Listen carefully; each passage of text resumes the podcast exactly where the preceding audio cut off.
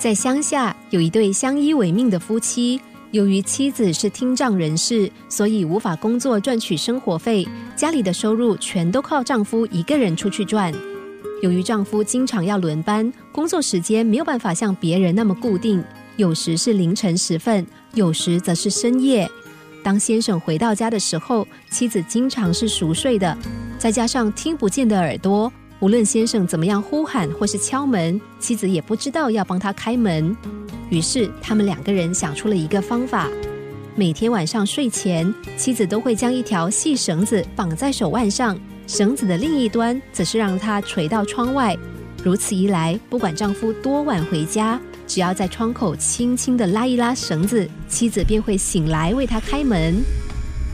这个像是按门铃的沟通方式，很快就成了他们生活的一部分。然而，再好的点子也是会有缺点的，因为这个秘密的沟通方式被顽皮的孩子们发现了。只要他们发现她的丈夫还没有回来，那么他们深夜一到，都会来到窗口，故意拉扯那条等待丈夫回家的绳子。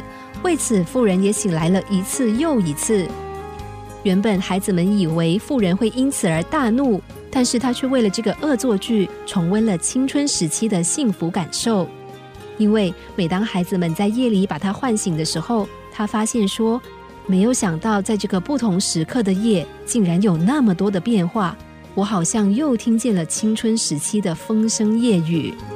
妇人一次又一次的醒来，也一次又一次的迎接了和风和月光，虽然有时候会被忽然落下的大雨打湿。但他总是微笑迎接，因为在这个时候，他再次想起了，嗯，在那年这样的风景里，应该是那样的声音。因为耳朵听不见，妇人和丈夫之间的沟通多了一条线，那不是拉扯，而是牵系。虽然被顽皮的孩子们拿来开玩笑，但是却一点也无损于妇人的知足，因为每一次线拉都充满了甜蜜的期待。无论是迎接丈夫的夜归，还是在细雨纷飞或是夜风吹拂下的回味，对她来说，每一次线拉都是幸福的打扰。在微风的吹拂下，你有什么感受呢？是像故事中的妇人一样，想起往日的幸福滋味，还是囚禁于眼前的失意，忘了曾经有过的幸福？回到故事里头，我们也看见了富人享受幸福的方式。因为听不见，所以他永远也听不到孩子们的嘲笑声，更听不到人们的是是非非。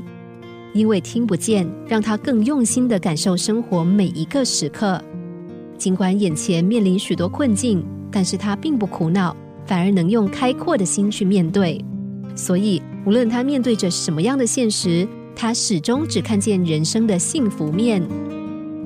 那么，比富人拥有更多、身体更健全的我们，为什么不能像他一样，随时抛开生活的不如意呢？